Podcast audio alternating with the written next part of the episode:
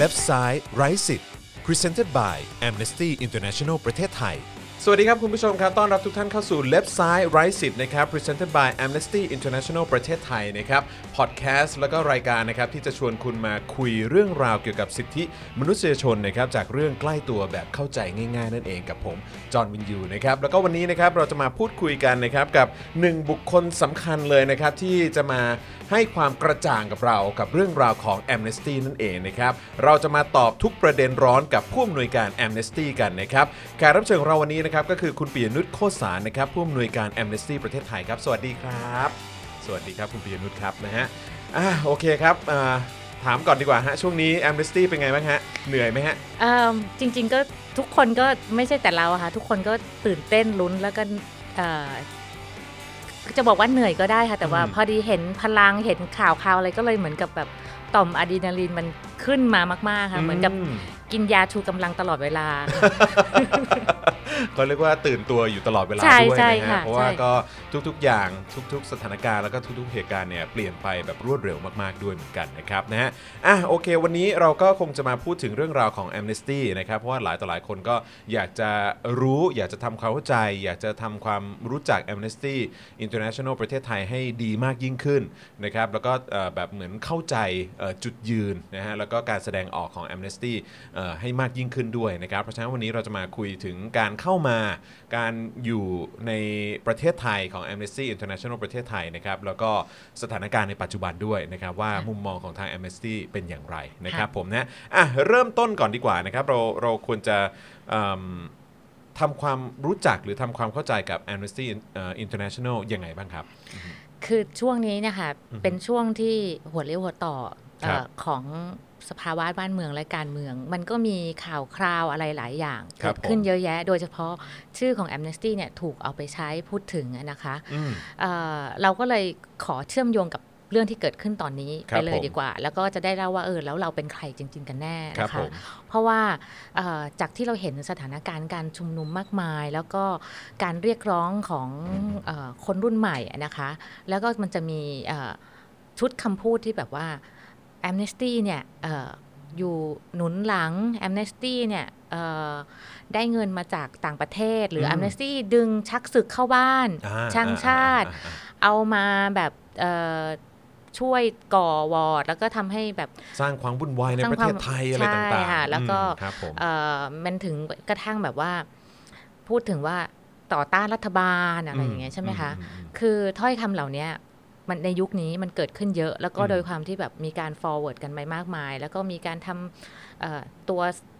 รูปภาพจริงๆ Amnesty ไม่ใช่องค์กรเดียวที่โดนนะคะครับคืออาองค์กรอื่นๆ ที่เป็นองค์กรสิทธิ์ระหว่างประเทศหรืออะไรอืมนี่ก็โดน แต่ว่าครับเหมือนกับว่าเราก็อันดับต้นๆที่เหมือนกับมีคนเกลียดหรือเพ่งเล็งหรือมบางทีมองอย่างนี้ยค่ะอืมอืมเราเราแค่จะบอกว่าเรื่องนี้มันไม่ใช่เรื่องใหม่ครับมันเกิดขึ้นมาไม่รู้กี่ปีกี่ปีครับเพราะว่าเราอยู่ในหมายถึงว่าเราเป็นขบวนการที่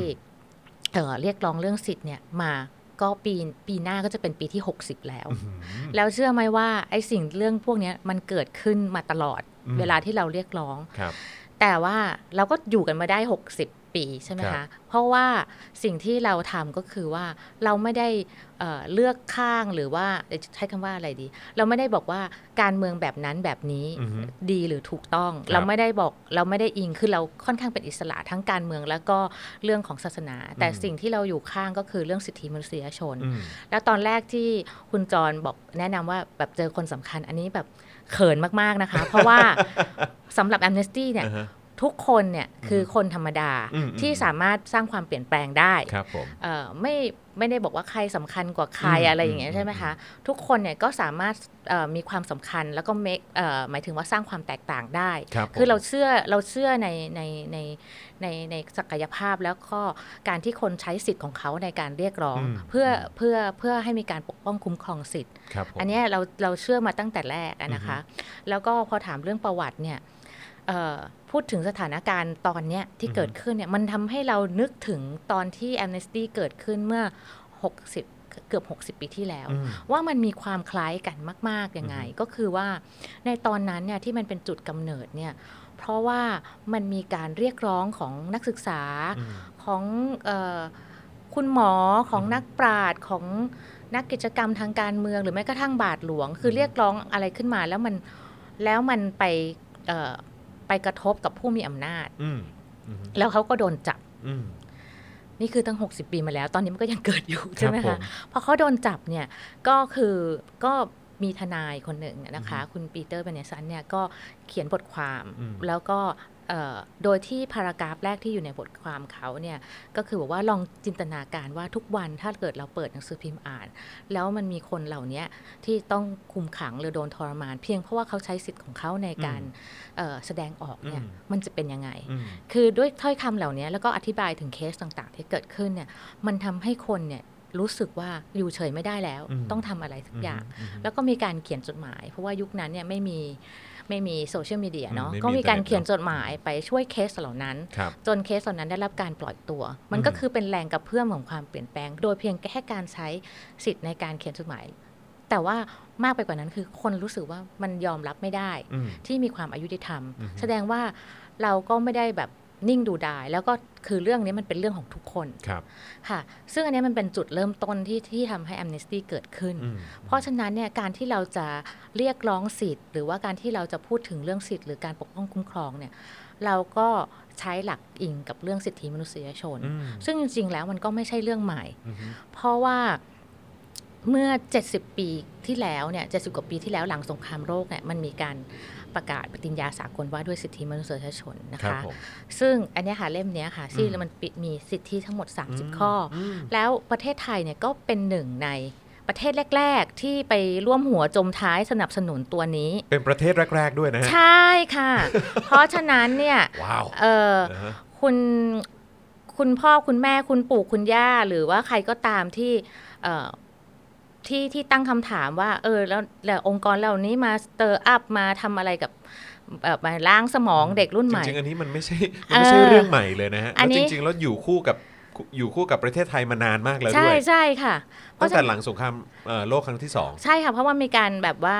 เอ่อ ประกาศปฏิญญาสากลว่าด้วยสิทธิมนุษยชน แล้วก็หลาย ๆ ชาติก็ร่วมกันสนับสนุนให้เกิดสิ่งนี้ขึ้นมา แล้วหลังจากนั้นมันก็มีการพัฒนา หรือว่าการเอ่อทำกระบวนการใช้สิทธิมนุษยชนตามระดับสากลเป็นตัวรูปแบบกฎหมายหรือข้อตกลงต่าง ๆ ใช่ไหมคะครับแต่อันเนี้ยมันเหมือนกับเป็นแบบเออเป็นเหมือนกับคัมภีร์หรือเป็นไบเบิลหรือเป็นหลักอะค่ะ เพราะฉะนั้นทาง Amnesty เองเนี่ยก็จุดยืนของเราก็คือว่าเราอยากจะเห็นโลกที่ทุกคนเนี่ยได้ใช้สิทธิ์ แล้วก็ตามปฏิญญาสากลว่าด้วยสิทธิมนุษยชนอืมอันเนี้ยคือถ้าคุณถามว่าเข้าข้างใครเราเข้าข้างเรื่องสิทธิ์ แล้วเรื่องสิทธิ์ก็เป็นเรื่องของทุกคนอืมแล้วเรื่องสิทธิ์มันไม่ได้มาเพิ่งเกิดเมื่อยุคนี้ มันเกิดมาตั้งโกดปีที่แล้วใช่ไหมอ่าฮะแล้วหก็กทศวรรษแล้วนะฮะ ใช่แล้วที่สำคัญอ่าฮะพอมันมีการละเมิดสิทธิ์อย่างมากหลังสงครามโลกเนี่ยมันก็เลยแบบมันการคุยกันว่าเฮ้ยมันปล่อยให้เกิดขึ้นอย่างนี้ไม่ได้ มันต้องมีอะไรสักอย่างร่วมกันอืมเพราะฉะนั้นสิ่งเนี้ยมันมันเกิดมานานแล้วอืมแล้ว แล้วเราก็จะทำต่อไปครับแล้วเราก็ไม่อยากเห็นให้มันเกิดการละเมิดสิทธิ์หรืออะไรที่มันมากมากมากมากไปกว่านี้ หรือว่าครับอย่างที่ในประวัติศาสตร์เกิดขึ้นอยู่ค่ะอืมอันนี้อันนี้คืออาจจะยังยังยังไม่ได้ลงเอ่อลึกในในเรื่องของคำถามที่เราจะคุยกันในวันนี้นะฮะแต่ว่าอันนี้คือพอดีเป็นคำถามที่อยู่ดีก็ผุดขึ้นมาจากการพูดคุยกับคุณปิยนุชเนี่ยแหละนะฮะก็คือ 60 ปีแล้วนะฮะที่ที่จริง ๆ แล้ว Amnesty เนี่ยก็ก็อยู่กับประเทศไทยเอิ่ มมาใช่ไหมฮะ คือ Amnesty เนี่ยตั้งมาในในหมายถึงว่าเป็นประที่แรกเป็นที่อังกฤษนะคะอืมอืมแต่ว่าเริ่มที่เข้าที่มาอยู่ในเมืองไทยคือประมาณเอ่อถ้าเกิดอยู่ในเมืองไทยหมายถึงมีการพูดถึงหรือได้ยินเนี่ยอือฮึก็คือเอ่อช่วง 6 ตุลา6ตุลา19ค่ะอะ ก็คือโอเคหลังจากช่วงนั้นที่มีเอ่อมีการจับกลุ่มนักศึกษาอืมใช่ไหมคะ แล้วก็เอ่อตอนนั้นเนี่ยมันมีการเอ่อสื่อหรืออะไรก็คือยังไม่ได้ เป็นเหมือนสมัยนี้ที่แบบว่าเอ่อแต่ว่าพอมันข้อมูลที่ตอนนั้นบ้านเมืองก็คงจะฝุ่นตลบมากๆอะนะคะ แต่ว่าข้อมูลเกี่ยวข้องกับการละเมิดสิทธิ์หรือการที่นักศึกษาโดนจับเนี่ยมันไปสู่เอ่อชาวโลกอืมแล้วก็ แอมเนสตี้ก็เป็นกระบวนการสากลจะไม่ให้เป็นสมาชิกสมาชิกรับทราบ ก็ช่วยกันเขียนจดหมายเรียกร้องอืมเออช่วยเหลือเคสนักศึกษาเหล่านี้ที่โดนจับนะคะอืมอืมอันนี้ก็เป็นจุดแรกที่เราแบบเริ่มก้าวขามาในเมืองไทยนะคะอืมซึ่งเอ่ออันเนี้ยก็คือแล้วหลังจากนั้นมันก็จะเริ่มแบบตอนแรกก็จะเป็นอาจจะเป็นกลุ่มเป็นอะไรอย่างเงี้ยใช่ไหมคะแล้วก็จนเราก็มีการแบบทำเป็นองค์หมายถึงว่าจัดจดทะเบียนหรือเป็นองค์กรเป็นเอ่อ กิจจลักษณะนะคะ ถ้าเกิดสมมติว่าก็ตั้งแต่ถ้าเป็นแบบจดทะเบียนเป็นสมาคมเนี่ยค่ะ ก็ตั้งแต่ปี 2546อืมนะคะโอเคแต่ก็มีการทำงานอะไรก่อนหน้านั้นเอ่อมามาตอย่างลอต่ดอเนื่องเนอะใช่ใช่ค่ะ เพราะฉะนั้นเนี่ยเราก็พยายามทำตามหลักหมายถึงว่ามีมีมีรูปแบบขององค์กรในประเทศไทยอือฮึแต่เรา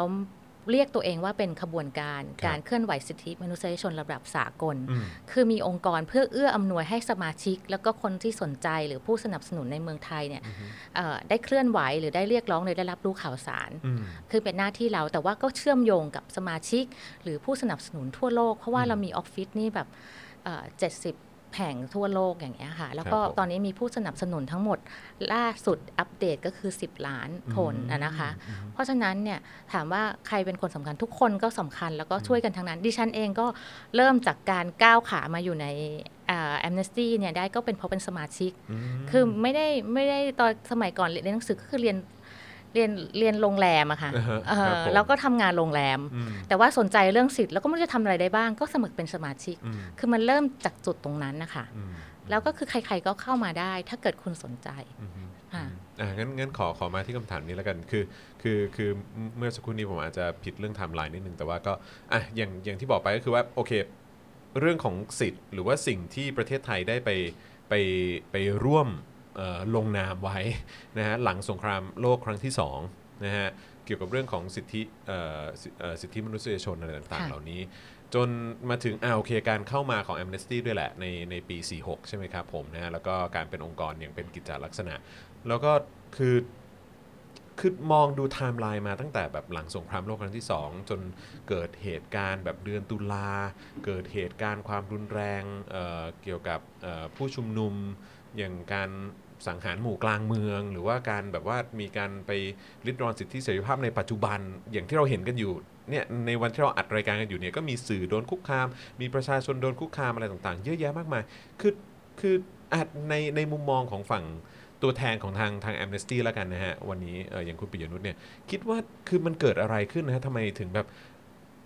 เราไปลงนามให้ความสำคัญเรื่องของสิทธิมนุษยชน แต่ว่าระยะเวลาที่ผ่านมาการล่วงละเมิด ในเรื่องของสิทธิมนุษยชนเนี่ยยังมีมาจนถึงปัจจุบันในมุมมองของคุณปิยนุชเออคือคือรู้สึกว่าอย่างไงฮะมันมันมันเป็นเพราะอะไรอะคือในเรื่องของเรื่องนี้มันก็พูดยากมาก ๆ เลยนะคะอือฮึเพราะว่าตอนนี้ทุกคนก็อยากจะกรีดร้องที่เห็นสถานการณ์ต่าง ๆ แต่ว่าอือฮึเอ่อถ้าถ้าพูดจากฝั่งของ Amnesty ในการประเมินสถานการณ์ แล้วก็ดูสถานการณ์เนี่ยอืมเรามองว่าเอิ่มเรื่องของในประเทศไทยเองอือฮึเนี่ยค่ะ มันมันก็จะถือว่าเป็นเทรนด์ในภูมิภาคในไหมก็เป็นระดับหนึ่งเพราะอืมประเทศในอาเซียนเนี่ยอือฮึก็รัฐในประเทศในอาเซียนก็ปฏิบัติแบบเนี้ยค่ะอือฮึอือฮึใช้เอิ่มใช้อำนาจหรือว่ามีกฎหมาย แต่ว่าเป็นกฎหมายที่ละเมิดหรือปิดปากคนอือฮึนะคะอือฮึเราเราก็อยากจะเห็นว่าทำให้เห็นว่าเออสังคมเนี่ย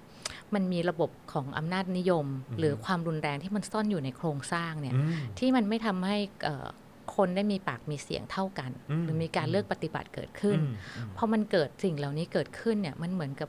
คนอีกกลุ่มหนึ่งเหมือนโดนผลักให้เข้ามุมอืมแต่ในขณะอีกกลุ่มหนึ่งเนี่ยแบบมีพื้นที่มากขึ้นเรื่อย ๆ ใช่ไหมคะ แต่สิทธิ์ของคนก็คือสิทธิ์ของคนเอ่อต่อให้เขาจะเข้ามุมหรืออะไรก็ตาม เขาก็คิดว่าเขาต้องใช้สิทธิ์ของเขาครับแล้วก็ได้ได้ได้รับการปกป้องคุ้มครองตรงนั้นอืมเอ่อเพราะฉะนั้นเขาถึงต้องออกมาเรียกร้องกันตรงนี้อืมแต่ว่ามันก็มีความเอ่อความท้าทายตรงที่ว่า ด้วยความที่ข้อเรียกร้องอะไรต่าง ๆ เนี่ยมันตรงกันข้ามกับสิ่งที่รัฐทำครับพอมันตรงกันข้ามกับสิ่งที่รัฐทำมันก็เลยมองภาพบวกไปที่อ๋อแอมเนสตี้เนี่ยเข้าข้างหรือต่อต้านรัฐอืมใช่ไหมคะ ถ้ารัฐทำอันไหนดี เราก็เอ่ยปากชมเชยนะอืมเราก็มีการทำงานร่วมกัน แต่ถ้าอันไหนที่เขาไปเอ่อได้ทำข้อตกลง หรือมีมีมีข้อสัญญาหรือข้อผูกมัด คือเหมือนไปสัญญาไว้แล้วอะเออ คือถ้าไล่ลงมาเนี่ยอะอย่างสถานการณ์ตอนนี้เลยอะอือฮึตอนนี้เลย ก็คือคุณเนี่ย เป็นหนึ่งในประเทศ แล้วก็คุณเนี่ยก็ไปแข่งขันแบบว่ามินพันธกรณีกับ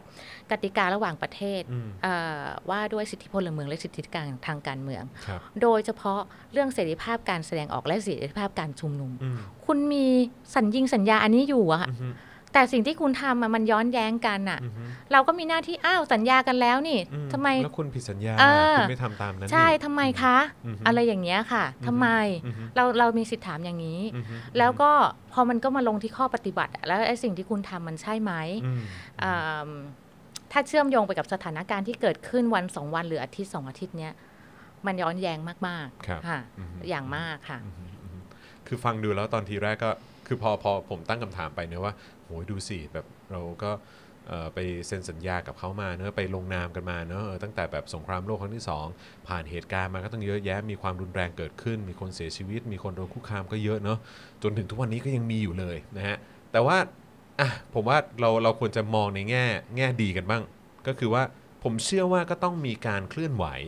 การแสดงออกเอ่อไม่ว่าจะเป็นจากฝั่งภาคประชาชนเอง แล้วก็ฝั่งที่แอมเนสตี้เองออกมา ออกมาแบบเคลื่อนไหวแล้วก็เรียกร้องส่งเสียงเนี่ยที่ที่มันประสบความสำเร็จที่ที่มันที่มันที่มันเกิดเกิดผลที่ที่ที่เป็นเป็นประโยชน์ด้วยเหมือนกัน คือพอจะมีเคสไหนที่ที่หยิบยกมาเป็นตัวอย่างให้เราฟังได้ไหมฮะว่าอืมเฮ้ยสิ่งที่แอมเนสตี้แล้วก็ประชาชนได้จับมือร่วมกันทำเนี่ยแล้วก็เกิดการเปลี่ยนแปลงเกิดเกิดผลเอ่อที่ที่ที่เกิดขึ้นจริงๆเนี่ยมันมันมีเคส ไหนบ้างฮะคือจริง ๆ แล้วเนี่ยมันก็ไม่ได้แบบ dark จนแบบว่าไม่มีอะไรดีงามเลยเนาะผมไม่งั้เป็นนอจะย่างดีนี้ฮะเกิผมนเป็นอย่างนี้ฮะอ่าผมจะ dark ไว้ก่อนเออเออคือเริ่มแรกก็คือในช่วงหลายปีที่มันมีบรรยากาศทางการเมืองหรือความทำกดดันเนี่ยครับคุณก็จะเห็นว่ามันก็จะมีความ active อืมความเอ่อใส่ใจในการเอ่อ รับรู้วิพากษ์วิจารณ์ข่าวสารครับต่างๆ ที่มันเกี่ยวข้องกับอือฮึเอ่อการเมืองหรือว่าสิทธิ์ของเขาครับซึ่งอันเนี้ยเป็นเรื่องที่ดีเนาะครับแล้วก็การที่มีโซเชียลมีเดียเนี่ยมันมีผลอย่างมากนะคะอือฮึเอ่อถ้าถ้าให้ยกเรื่องเคสเนาะโอเค มันก็อาจจะไม่แบบเรืองรองแบบว่าแก้ไขได้เลย แต่ถ้าเกิดเอ่อพูดถึงก็คืออย่างเช่น เอาเอาเคสดังอืมๆแล้วกันเนาะครับเมื่อสองสามปีก่อนเนี่ยก็จะมีนัก ฟุตบอลชาวบาห์เรนใช่ไหมคะอืมอืมที่เขาชื่อคุณฮาคิมครับครับเอ่อครับที่เขาแบบเอ่อมาฮันนีมูนที่เมืองไทยครับแต่ก็ดันได้ไปฮันนีมูนหมายถึงว่าได้โดนโดนจับกลุ่มคุมขังโดนจับกุใช่ไหมตอนคะฮันนีมูนทั้งทั้งที่เขาเนี่ยก็เออคือเขาใช้คือ ลี้ภัยเนาะเพราะว่าเขาโดนคุกคามจากรัฐ โดยครับเสรีภาพการแสดงออกของเขาแล้วเขาก็ได้ได้หมายถึงว่าสถานะผู้ลี้ภัยแล้วไปอยู่ที่ออสเตรเลีย แต่ว่าอืมเขาก็พาภรรยามาฮันนีมูนที่เมืองไทยแล้วโดนอืมคุมขังอืมแล้วก็มีความเสี่ยงว่าจะโดนส่งกลับครับใช่ไหมคะคือคือเรื่องหนึ่งที่ที่ที่ที่ที่องค์กรสิทธิ์แล้วก็ Amnesty นี่พยายามผลักดันก็คือว่า ไม่ว่าจะอะไรก็ตาม คนไม่ควรที่ต้องส่งกลับ ไปอืมในประเทศหรือที่ที่เขาได้รับความเสี่ยงอันตรายอืมใช่ไหมคะเขาควรที่จะได้ลี้ภัยหรืออยู่ในที่ที่ปลอดภัยครับแล้วรัฐประเทศไหนก็ตามจะต้องให้ความเอื้ออำนวยตรงนั้นครับแต่เมื่อเขาเกิดตรงเนี้ยอือฮึ Amnesty ก็เป็นหนึ่งในองค์กรที่ทำงานร่วมกับหลาย ๆ องค์กรในการผลักดันช่วยเคสนี้นะคะอืมแล้วก็พลังของโซเชียลมีเดียในตอนนั้นเนี่ยก็มีคนเรียกร้องกันเยอะแยะไปหมดเลยอืมทั้งทวิตเตอร์แล้วก็มีการลงชื่อในออสเตรเลียเนี่ยตอนนั้นมีการลงชื่อกันแบบว่า8 9 หมื่นชื่อออืม A- AI ของออสเตรเลียนะคะแล้วก็ทำงานกับ Amnesty ประเทศไทย แล้วก็ครับเราก็ทำงานกับ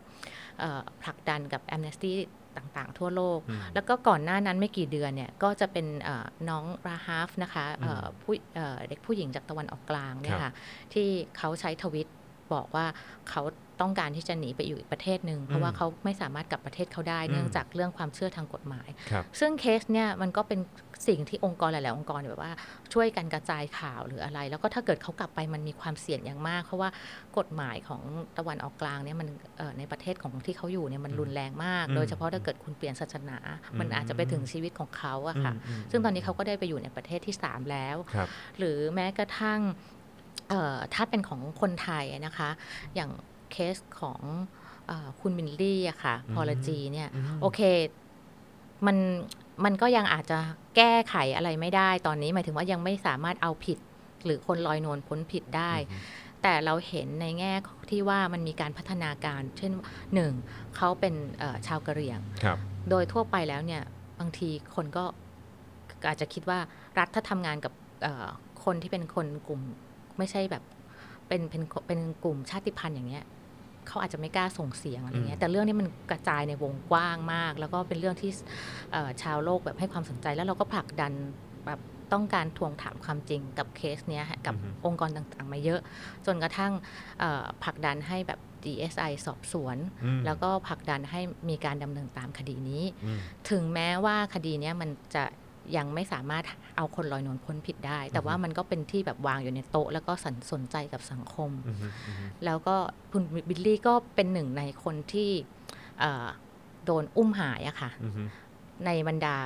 80 กว่าคนที่เกิดขึ้นอืมอืมซึ่งเอ่อหลาย ๆ ปีก่อนเนี่ยมันก็จะมีองค์กรในภาคประชาสังคมผลักดันนั้นมันมีพรบต่อต้านการทรมานอะไรเกิดขึ้นครับแต่ล่าสุดเนี่ยเอิ่มเรารู้สึกว่า วาทกรรมเรื่องเสาะทวงถามคนโดนอุ้มหายอะค่ะ มันมีแมสในวงกว้างขึ้นอืมในกลุ่มคนรุ่นใหม่ในสังคมในสื่อในอะไรที่ทวงถามกันมากขึ้นอืมโดยเฉพาะล่าสุดเคสของคุณวันเฉลิมอืมที่เพิ่งหายไปเมื่อ4เดือนที่แล้วอะครัค่ะบเคสเนี้ยค่ะมันปลุกให้แบบ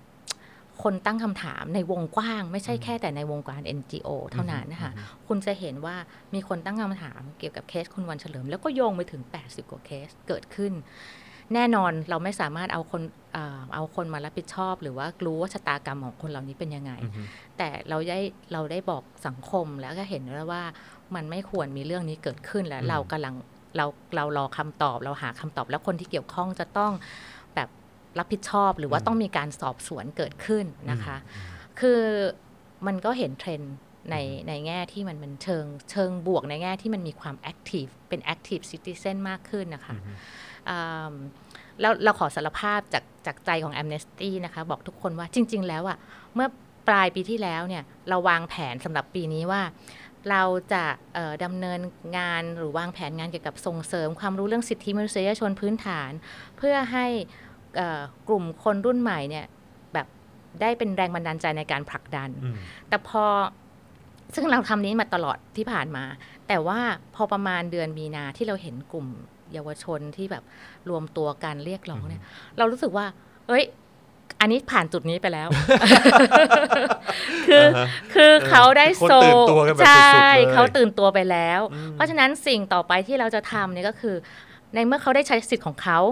แต่ว่าเขาอยู่ในพื้นที่ที่มีข้อจำกัดเรื่องสิทธิ์หรือสิ่งแวดล้อมที่มันไม่เอื้ออำนวยทำอย่างไรคนที่มีความรับผิดชอบส่วนเกี่ยวข้องหรือรัฐเนี่ยจะปฏิบัติตามมาตรฐานสากล ว่าด้วยสิทธิมนุษยชนบ้างอืมอืมในการที่เขาได้มีพื้นที่ อันนี้คือเราก็ต้องสเต็ปไปอือฮึอย่างนี้แล้วในฐานะที่เป็นเป็นเป็นองค์กรที่ทำงานเรื่องสิทธิ์ แล้วก็เราก็ต้องทำงานร่วมกับเอ่อ หมายถึงว่าทั่วโลกอะค่ะว่าว่าผู้สนับสนุนเราทั่วโลกว่าตอนนี้เอ่อที่นี่เป็นยังไง แล้วสิ่งที่เกิดขึ้นทั่วโลกที่เกิดขึ้นเนี่ยคนไทยสามารถมีส่วนร่วมยังไง เพราะเราไม่ใช่ยุคนี้มันไม่ใช่ยุคที่แบบแบ่งแยกกันพรมแดนเนาะอืมแล้วก็เราจะเห็นว่าคนแอคทีฟมาก คือเอ่อไอ้ไอ้เรื่องที่มาใช้แบบช่างชาติหรือชาตินิยมอะไรอย่างเงี้ยมันเป็นแบบการใช้เครื่องมือที่มันโบมาก ๆ เลยอะ่ะ เพราะว่าตอนนี้ทุกคนคือ ประชากรโลกอะ่ะอืมใช่ไหมอืมแล้วก็สิทธิ์เป็นเป็นเรื่องสอสากล แล้วก็ฮ่องกงเกิดอะไรขึ้น ไทยก็ร่วมใช่ปะอืมหรือว่าไต้หวันอะไรอย่างเงี้ยมิวทีไอแลนด์อะไรครับอย่างเงี้ยค่ะอืมเอ่อแม้กระทั่งคุณดูสิ FC ของดาราเกาหลีอ๋ออะไรอย่างเงี้ยศิลปินเกาหลีคืออ่าฮะคือยุคเนี้ยมันเป็นยุคที่ advance มาก ๆ ค่ะอืมเพราะฉะนั้นเนี่ยเราเห็นถึงวัฒนาการแล้วก็การเนี่ยแล้วสิ่งที่เราทำเนี่ยเอ่อ คนก็ให้ความสนใจหรือว่าใช้ผ่านโซเชียลมีเดียอะไรอย่างเงี้ยค่ะเอ่อคู่มือหรือรายละเอียดต่างๆเนี่ยค่ะที่เราทำก็มีการสนับสนุนหรือสนใจมากอย่างอันเนี้ยเราทำปฏิญญาสากลว่าด้วยสิทธิมนุษยชนนะคะ30ข้อ ปรากฏว่ามีคนบริจาคเงินมาอืมให้เราช่วยช่วยพิมพ์ ไปแจกเยาวชน ไปแจกอะไรเนี่ยแบบหลายแสนบาทนะคะอืมเอ่อเมื่อปีที่แล้วอะค่ะแล้วก็เอ่อเราทำคู่มือเอ่อ การจัดการชุมนุมหรือชุดข้อมูลในการที่แบบเอ่อคนได้รับรู้ในเรื่องสิทธิการชุมนุมอะค่ะ ซึ่งส่งเสริมเรื่องเนี้ยคนก็มาดาวน์โหลดหรืออะไรเยอะมากอะค่ะ ซึ่งเราก็รู้สึกว่าเออมันเป็นมันเป็นเรื่องที่ที่ที่ดีมาก แล้วก็ถ้ามีกลุ่มนักกิจกรรม หรือคนรุ่นใหม่เนี่ยเอ่อมีเราสนับสนุนสนุนเรื่องซีดฟันในการทำกิจกรรมที่สร้างสรรค์เกี่ยวกับเรื่องสิทธิมนุษยชน หรือแม้ทั้งเรื่องโควิดเนี่ยอืมเขาก็เอาไปทำอืมถ้าเราถ้าคุณจรถามว่าอะไรคือความสำเร็จ อันเนี้ย เป็นความสำเร็จที่เรารู้สึกว่าเขาเป็นคนสร้างอืมและเราอืมเราก็คือเป็นเป็นเป็นแค่ตัวละครหนึ่งอะอืมที่สามารถสนับสนุนอะไรอืมได้ที่เราทำค่ะพอันนี้อันนี้คือสังเกตตั้งแต่เปิดรายการมานะฮะอืมเอ่อพอพอพูดถึงสถานการณ์ที่เกิดขึ้นในในช่วงเอ่อหลายปีที่ผ่านมาอืมนะฮะแล้วก็โดยเฉพาะในในพอตอนเราพูดถึงการแสดงออก ของคนรุ่นใหม่เออแล้วก็การที่ข้อมูลข่าวสารแพร่กระจายไปอย่างรวดเร็ว แล้วก็มีการมีการเเหมือนเอาข้อมูลที่ Amnesty เเรียกร้องหรือว่าเออเอามาเล่าให้ฟังเนี่ยเออมันมันแพร่หลายไปไปไปทั้งหมดเนี่ยคือเห็นรอยยิ้มจากคุณปียนุชนะ เพราะว่าคือคือคือคือคืออย่างที่บอกไปนะว่าเฮ้ยก็แปลกเนอะคือจริง ๆ แล้วเนี่ยอย่างเรื่องสิทธิ์ อะไรต่างๆเนี่ยมันเป็นมันไม่ใช่เรื่องใหม่ มันอยู่ในประเทศไทยมาตั้งนานแล้วเออแล้วก็แล้วก็จริง ๆ แล้วเนี่ยก็ Amnesty เองก็ก็อยู่ในเมืองไทยมาก็นานแล้วด้วยเหมือนกันอ่าแล้วก็เป็นองค์กรแบบว่าที่ที่เป็นที่รู้จักในระดับหนึ่งเลยแหละเออนะแต่ว่าทำไมทำไมเออมันมันถึงมาเฟื่องฟูในในยุคนี้มันเป็นเพราะเรื่องของการกระจายของข้อมูลข่าวสารด้วยหรือเปล่าฮะที่มันทำให้ที่มันทำให้เรื่องของสิทธิมนุษยชนเนี่ยได้รับความ ใส่ใจแล้วก็สนใจแล้วก็ให้ความสำคัญมากขึ้นขนาดนี้ อันอาจจะเป็นส่วนหนึ่งอือฮึด้วยนะคะที่ผลักแล้วก็เป็นเอ่อแล้วก็อีกอันหนึ่งก็คือ เป็นเพราะว่าภาวะที่คนรู้สึกแบบโดนจำกัดสิทธิ์นะคะ แล้วก็แบบเฮ้ยฉันต้องทำไมเป็นอย่างนี้ตั้งคำถาม แล้วเขาก็สามารถเบิกเนตรและเรียนรู้อะเนาะอืมอืมเออคือไอ้ที่บอกว่าคนไทยอ่านหนังสือ 8บรรทัดต่อปีอะไรเงี้ยอืมมัน มันมันมันจบไปแล้วแหละครัตบรงนั้นผมเพราะว่าครับผมเขาหาความรู้อะไรเองนอกตำราที่เขาอือฮึเรียนได้อือฮึแต่จากเห็นว่าเขาก็อ่านหาความรู้อะไรต่าง ๆ เอง เพราะฉะนั้นเราก็เป็นชุดอันหนึ่งที่แบบอันนี้ให้แล้วก็จะถามคุณจรว่าคุณจรเคยโดนเวลาแบบพูดเรื่องการเมืองคือถ้าใครไม่เคยโดน unfriend หรือนี่ก็จะเชยมากใช่ไหมครับทุกผมคนก็โดน unfriend กันทั้งนั้นครับใช่ไหมผมคะแล้วก็จะแบบแม้กระทั่งในในครอบครัวหรือกันเองเนี่ยอาจจะมองเห็นไม่ตรงกันนะคะ ปรากฏการณ์ที่เกิดขึ้นเมื่อวันวันศุกร์ที่แล้วอืมใช่ไหมคะอืมเอ่อวันวันศุกร์ที่มีการใช้กำลังสลายการการชุชุมมนุนุมมเนี่ยครัค่ะบผมปรากฏว่าดิฉันเนี่ยก็มีเพื่อนฝูงทั้งสองฝ่ายอือฮึที่ที่ยอมที่กดไลค์และกดแชร์ หรือว่ามาถามเรื่องไอ้คำว่ามาตรฐานสากลมคือแต่ก่อนเนี่ยคือโดนโดนโดนโกรธหรืออะไรไปเลย บล็อกหรือบางคนอะไรไปเลย เพคบราะว่าครับอืมถ้าเกิดเขาเขารู้สึก เขารู้สึกว่าเราอยู่อีกฝั่งหนึ่งอือฮึอืมแต่ว่าพอเราพูดเรื่องมาตรฐานสากลเนี่ยเขาให้ความสนใจว่าเออแล้วตกลงมันคืออะไรกันแน่อืมอ่าแล้วไอ้สิ่งที่เกิดขึ้นมันละเมิดสิทธิ์หรือเปล่าอือฮึอะอย่างเหตุการณ์วันนั้นอะไรอย่างเงี้ยค่ะ แล้วก็เออแล้ว Amnesty เนี่ยจริง ๆ ก่อนหน้านั้นนะเราก็มีออกข้อมูลเรื่องพวกเนี้ยค่ะ สิทธิการชุมนุมอะไรมันคืออะไรอะไรอย่างเงี้ยค่ะเอ่อหรือว่าถ้าจะไปชุมนุมคุณจะต้องรู้อะไรบ้างอือฮึเอ่อหรือแม้กระทั่งเรามีอืมเขาเรียกเป็นข้อมูลที่เรา จัดอาสาสมัครสังเกตการชุมนุมอะค่ะแล้วเอ่อทำงานร่วม Amnesty กับ i l a w มีอาสาสมัครตรงนี้ด้วยกันอือฮึแล้วก็เอ่อบันทึกว่าสิ่งที่เกิดขึ้นจากพื้นที่คืออะไรอือฮึแล้วก็เอ่อแชร์ในแพลตฟอร์มออนไลน์ชื่อ Mob Data นะคะ แล้วก็เปิดให้คนทั่วไปเนี่ยได้ลงได้ส่งข้อมูลด้วยอือฮึซึ่งอันเนี้ยมันเป็นเป็นเครื่องมือหนึ่งที่คนแบบตั้งคำถามหรือว่าเกิดอะไรขึ้นในที่ชุมนุมอะอืมได้มารู้จริง ๆ ว่ามันเป็นอย่างไรอืมซึ่งอันเนี้ยเราก็เห็นว่าหนึ่ง มีคนมาขอเป็นอาสาสมัครอืมเออสนใจสองก็คือ มีคนมาคอมเมนต์เรื่องแบบ ลองกรอกแล้วฟอร์มมันเป็นอย่างงู้นอย่างนี้อะไรเงี้ยก็แสดงว่า เออเขาได้ลองอืมอย่างเงี้ยเอออมมีเด็กเข้ามา participate เนาะเออแล้วก็มีเด็กมานี่น้องๆ มัธยมแบบแนะนำว่าพี่ทำไมไม่ใช้แบบนี้มันจะทันสมัยกว่าอืมอะไรเงี้ยอืมก็เอออืมแสดงว่าเขาอันเนี้ยค่ะสนใจ แล้วก็มีกลุ่มที่แบบมาดูว่าเออตกลงมัน ที่บอกมีการละเมิดกี่ครั้งยังไงอะไรอย่างเงี้ยค่ะอืมซึ่งอันนี้มันก็เป็นฐานข้อมูลหนึ่งที่ที่ที่ใช้ได้แล้วเราก็เห็นว่ามีคนสนใจเยอะอืมเออหรือว่าคลิปที่เราออกไปอะไรอย่างเงี้อืยมหรือว่าอืมเราก็คิดว่าคนต้องคือโดยเฉพาะเยาวชนต้องคิดว่าเยาวชนกลุ่มเนี้ยเขาได้ใช้สิทธิ์ในการเลือกตั้งหลาย ๆ คนเป็นครั้งแรกอืมใช่ไหมคะอืม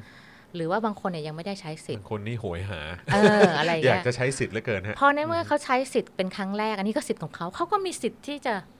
ว่าบ้านเมืองเขาจะเป็นยังไงใช่ไหมคะอืมตั้งคำถามอันนี้มันก็เป็นสิทธิทางพลอืมพลเมืองและสิทธิทางการเมืองอย่างหนึ่งครับเอิ่มถึงแม้ว่าเราจะโดนโดนโดนโดนกระแสว่าเราไปเกี่ยวข้องการเมือง หรือเราอะไรก็ตามอืมถ้าพูดแฟร์ๆก็คือมันไม่มีใครในในโลกเนี้ยอืม ที่ชีวิตเกิดมาก้าวแรกแล้วมันไม่ มันไม่เกี่ยวข้องกับการเมืองอืมทุกอย่างมันเกี่ยวกับการเมืองหมดใช่ไหมคะใช่แม้กระทั่งคุณเอ่อไปรถไฟฟ้ารถไฟฟ้าปิดนี่ก็คือการเมืองอืใช่ไหมอือืมเอิ่มหรือว่าคุณ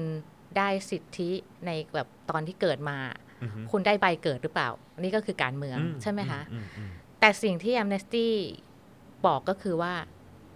นั่นแหละคือสิทธิของคนอืมอืมแล้วก็ที่เราบอกว่าไม่ได้ยุ่งเกี่ยวกับการเมืองก็คือว่า คุณจะเป็นประชาธิปไตยหรือไม่ประชาธิปไตย แต่ถ้าคุณละเมิดสิทธิปุ๊บ อันเนี้ยเราไม่โอเคอืมอืมเนี่ยค่ะ คือจุดนี้ ซึ่งอันนี้คือเรื่องเบสิกพื้นฐาน ใช่เรื่องเบสิกซึ่งทุกคนมีคุณจะอยู่ในประเทศไหนหรืออะไรอืมหรือยังไงก็ตามอืมแล้วแล้วด้วยความที่ คนถ้าเกิดเห็นคนเหล่านี้ก็คือมันมีการตั้งคำถามสิ่งที่เกิดขึ้นในประเทศนี้ หรือแม้กระทั่งประเทศเพื่อนบ้านหรือสิ่งที่เกิดขึ้นทั่วโลกเนี่ยค่ะอืมเพราะว่าประเทศไทยก็เป็นหนึ่งในในในในในกลุ่มที่มีเยาวชนในการลุกขึ้นมาเรียกร้อง แต่เห็นประเทศอื่นก็มีอืมใช่ไหมหมายถึงว่าคนที่ออกมาเรียกร้องเสร็จแล้วก็โดนจำกัดฮ่องกงก็มีเบลารุสก็มีเกิดขึ้น หรือแม้กระทั่งที่อเมริกาอืมหรืออังกฤษอะไรอย่างเงี้ยค่ะอืมอืมเอ่อเพราะฉะนั้นเนี่ยมันมันมันเป็นเรื่องของยุคสมัยอืมด้วยค่ะ ขอกลับมาตรงตรงเมื่อสักครู่นี้ชอบชอบคำหนึ่งแล้วก็สนใจคำหนึ่งก็คือคำว่าเอ่อมาตรฐานสากลอืมแล้วก็เมื่อสักครู่นี้เราก็พูดถึงเรื่องของการสลายการชุมนุม การรับมือกับเอ่อผู้ออกมาเคลื่อนไหวเรียกร้องประชาธิปไตยในในประเทศไทยเนี่ยเอ่อในมุมมองของทาง Amnesty เองคือ หรือว่าพอจะอธิบายได้ไหมฮะเรื่องของของมาตรฐานสากล การกระทำของภาครัฐเนี่ยมันเป็นไปตามตามมาตรฐานสากลไหมฮะ เอ่อเป็นคำถามที่ดีมากนะคะ แล้วก็ขออนุญาตนะคะ ขออ้างอิงจากคู่มือที่โอ้เราดีฮะดีที่ฮะเราทำเนี่ยค่ะ อันนี้คือ on paper เลยนะฮะ ใช่รับผมค่ะเราจะอ่านให้ฟังก่อนขออะดีอ่านให้ฮะฟังก่อนจะตอบคำถามนะดีคะฮะดีฮะคือเอ่อบทแรกเลยนะคะอือฮึถ้าเกิดใครขี้เกียจอ่านทั้งหมดเนี่ยนะคะอือฮึก็คืออ่านบทแรกค่ะ ก็คือรัฐต้องทำหน้าที่ยังไง และเอื้ออำนวยยังไงบ้างอืมใช่ไหมคะอืเอ่อ บทบาทของรัฐต่อสิทธิ์นะคะ ในการชุมนุมโดยสงบตามมาตรฐานสากลนะคะ ตามมาตรฐานสากลนะใช่ฮะนี่ค่ะย้ำนะฮะอืมรัฐต้องเคารพและควบคุมเสรีภาพในการชุมนุมดังนี้อืมการอำนวยความสะดวกในการชุมนุม และให้การคุ้มครองการชุมนุมโดยสงบอืมนะคะ กฎหมายการชุมนุม แล้วก็ความได้สัดส่วนการไม่เลือกปฏิบัติการบริหารจัดการที่ดีของรัฐ ความรับผิดชอบของหน่วยงานที่กำกับดูแล อันนี้เป็นหลักใหญ่อืมๆคราวนี้พอมามาดูที่แบบว่าเอ่อ ในรายละเอียดเนี่ยนะคะ คือรัฐจะต้องเคารพรับรองสิทธิทุกด้านของบุคคลที่เข้าร่วมชุมนุมอืมใช่ไหมคะ มีสิทธิที่ทุกคนมีสิทธิ์เข้าร่วมการชุมนุมอย่างสงบอืมโดยถือว่าสิทธิ์เป็นสิทธิที่ไม่อาจเพิกถอนได้อืมนะคะเอ่อข้อจำกัดใด ๆ ที่ใช้บังคับในการชุมนุมที่สงบต้องพึงอยู่ภายใต้มาตรฐานสากลด้านสิทธิมนุษยชนอืมเดี๋ยวเดี๋ยวเราจะมากลับมาข้อนี้ค่ะ ครับผม แล้วก็รัฐพึงอำนวยให้เกิดการใช้สิทธิชุมนุมอย่างสงบพึงอำนวยนะคะอือฮึแล้วก็ห้ามมีการใช้กำลังใด ๆ เว้นเสียแต่เป็นกรณีที่หลีกเลี่ยงไม่ได้จริงอืมๆเดี๋ยวจะกลับมาข้อนี้นะคะครับผมและหากมีการใช้กำลังต้องดำเนินการให้สอดคล้องกับกฎหมายสิทธิมนุษยชนระหว่างประเทศอืมนะคะ ทุกคนมีสิทธิที่จะสังเกตเฝ้าติดตามและบันทึกการชุมนุมอืมการรวบรวมข้อมูลบุคคลจะต้องไม่เป็นการก้าวไก่ายสิทธิ ส่วนบุคคลหรือสิทธิอื่น ๆ โดยไม่ได้รับอนุญาตอืม ทุกคนมีสิทธิ์เข้าถึงข้อมูลเกี่ยวข้องกับการชุมนุมอืมภาคธุรกิจมีความรับผิดชอบต้องเคารพสิทธิมนุษยชนในบริบทของการชุมนุม รัฐและองค์กรของรัฐพึงต้องรับผิดชอบต่อการกระทำใด ๆ ที่เกี่ยวข้องกับการชุมนุมอืมโอเค อันนี้เป็นหลักคร่าวๆ ใช่ไหมคะอืมเอิ่มแต่ว่าสิ่งที่เกิดขึ้นในวันศุกร์ที่ 16อะค่ะ ก็คือว่าโอเค คุณมาประกาศเป็นภาษาอังกฤษเลยเนาะอืมว่าได้ทำตามแล้วขั้นตอนกี่สเต็ปดังนี้ใช่ไหมคะ แต่เอ๊ะเดี๋ยวก่อน คุณข้ามช็อตไปนิดป่ะอืมเพราะว่าคุณไม่ควรจะทำไอ้เจ็ดขั้นไอ้หกเจ็ดขั้นตอนนั้นตั้งแต่แรกเลย เพราะว่าการที่คุณจะต้องใช้มาตรการควบคุมฝูงชนแบบนั้นน่ะหนึ่งมันจะต้องเกิดเหตุการณ์ที่มันแบบสร้างความเสียหายหรือรุนแรงมากๆจริงๆอะค่ะครับแต่ภาพที่คุณเห็นหรือว่าอาสาสมัครสังเกตการณ์ชุมนุมของเราไปอยู่ในพื้นที่อะค่ะ ผู้ชุมนุมก็ไม่ได้ สร้างความรุนแรงใช่อไรค่ะอืมคุณก็เห็นว่าเขายืนกลางร่มแงกแงกแงกแงกแงกแงกอืมกันอยู่ใช่ไหมคะ แล้วก็คุณประกาศแบบ5นาทีหรืออะไรอย่างเงี้ยค่ะอืมอืมก่อนที่จะสลายการชุมนุมใช่ค่ะ แล้วคุณนึกถึงสิคะว่าคุณให้ให้ให้เวลาเขาแค่ไหนแล้วคืออย่างที่ที่ฉันบอกคุณข้ามช็อตเป็นนิดนึงตรงที่อืมคุณไม่ควรจะทำตั้งแต่แรกแล้วอืมสมมติว่ามีใครหรือกลุ่มคนไหนที่แบบเอ่อสร้างความกังวลใจว่าทำอะไรที่มันแบบไปกระตุ้นให้เกิดความรุนแรงอืมคุณก็ไปเจรจาหรือไปคุยอืมหรือเอ่อ หรือเอ่อจัดการหรือมีการมาตรการอะไรกับคนกลุ่มนั้นสิครับใช่ไหมคะอืมเอิ่มคือเรื่องของโดยเฉพาะแม้กระทั่งเรื่องเออการฉีดน้ำอะค่ะอืมมันก็มีหลักของมันว่า คุณควรจะฉีดแบบไหนยังไงใช่ไหมคะอืมแต่ที่อย่างที่บอกค่ะมันข้ามช็อตก็คือว่ามันไม่ควรจะฉีดตั้งแต่แรกแล้วอืมแล้วมันก็ไม่ใช่น้ำธรรมดาอืมใช่ไหมคะ มีผสมสารเคมีด้วยใช่ค่ะ เพราะว่าอาสาสมัครของเราก็คืออยู่ตรงนั้นก็รับผลกระทบไปด้วย คือตรงนั้นเนี่ยมันมันมีทุกคนนะคะอือฮึมันไม่ใช่แค่ผู้ชุมนุมใช่ไหมคะแม้กระทั่งที่เราดูเห็นข่าวก็คือเด็กแบบที่เดินข้ามสะพานลอยอย่างเงี้ยก็ค่ะโดนก็โดด้วยนเหมือนกันหรือนักข่าวหรือทุกคนโดนหมด แต่ว่ามันควรจะโดนไหมใช่ไหมคะ เพื่อมาหมายหัว แล้วอีกอย่างหนึ่งในเมื่อเขาเนี่ยเอ่อแยกย้ายออกจากที่ชุมนุมแล้วก็ไม่ควรจะไปวิ่งตามจับเขาด้วยซ้ำไปอืมนึกออกใช่ไหมคะอืมและที่สำคัญก็คือคนเหล่านั้นเนี่ยก็คือเป็นผู้เยาว์อืมอืม เป็นลูกเป็นหลานเป็นเยาวชนนะคะอืมมันไม่ควรจะมีภาพอะไรอย่างนี้เกิดขึ้น แต่ต่อต่อให้เป็นม็อบคนแก่อืมอืมก็ไม่ควรอืมใช่ไหมคะอืมอืมเออมันมีคำว่าเอื้ออำนวยเนี่ยค่ะครับผมคำเนี้ยค่ะสำคัญมากก็คือมันเป็นสิทธิที่เขาได้ชุมนุมอย่างสงบอืมและเขาก็ควรที่จะเอื้ออำนวยอืมแล้วก็ถ้าเขาจะใช้มาตรการก็คือหมายว่าเมื่อจำเป็นอืมจำเป็นแล้วก็ได้สัดส่วนเนี่ยคำว่าสัดส่วนเนี่ยสำคัญนะคะ ถามว่าไอ้สิ่งที่เกิดขึ้นวันนั้นเอ่อที่คนเอ่อ ที่ที่เขาโดนน้ำหรือโดนอะไรเงี้ย แล้วสิ่งที่เขาทำเนี่ยมันเหมาะสมที่เขาจะโดนไหมอืมมันได้สัดส่วนหรืออืมอันนี้คือเฉพาะเฉพาะหน้าในในสถานการณ์ชุมนุมนะคะครับอันนี้ไม่รวมกับสถานการณ์ที่คนโดนจับอืมใช่ไหมคะ หรือว่าเอ่อโดนสื่อโดนปิดสื่อโดนปิดอืมหรือว่าในวันนั้นก็มีสื่อโดนโดนจับด้วยอืมแล้วก็หลังจากนั้นเนี่ยก็มีการสร้างความหวาดกลัวต่างอืมๆใช่ไหมคะเอ่อ คือมันมีศัพท์นะคะว่ารถน้ำคือโดนรถน้ำแต่ว่ามันก็มีอีกศัพท์หนึ่งรถรถที่เป็นรถรอเรือถอถุงรถน้ำใช่ไหมคะแต่ว่าอีกคำหนึ่งก็คือ พอรถน้ำรอเรือรอเด็กรถน้ำแล้ว มันก็ยิ่งทำให้แบบมีการเกิดมหรือว่ากระจายผุดขึ้นมาอีกผุดขึ้นมาอืมเยอะอะไรเงี้ย ซึ่งคุณก็จะเห็นว่าคุณไม่สามารถหยุดยั้งคนอืมที่ต้องการใช้สิทธิ์ได้อืมแต่คุณต้องตั้งคำถามตัวเองว่า คุณเป็นรัฐคุณมีหน้าที่ให้ความปกป้องคุ้มครองประชาชนแล้วเนี่ยเอิ่ม คุณได้ทำหน้าที่นี้ไหมอืมในการเอื้ออำนวยอือฮึแต่ถ้าคุณจะบอกว่าเอ่อผู้ชุมนุมเนี่ยสร้างอะหมายถึงว่าสร้างความรุนแรงหรือละเมิดหรืออะไรให้กับของให้กับประชาชนกลุ่มอื่น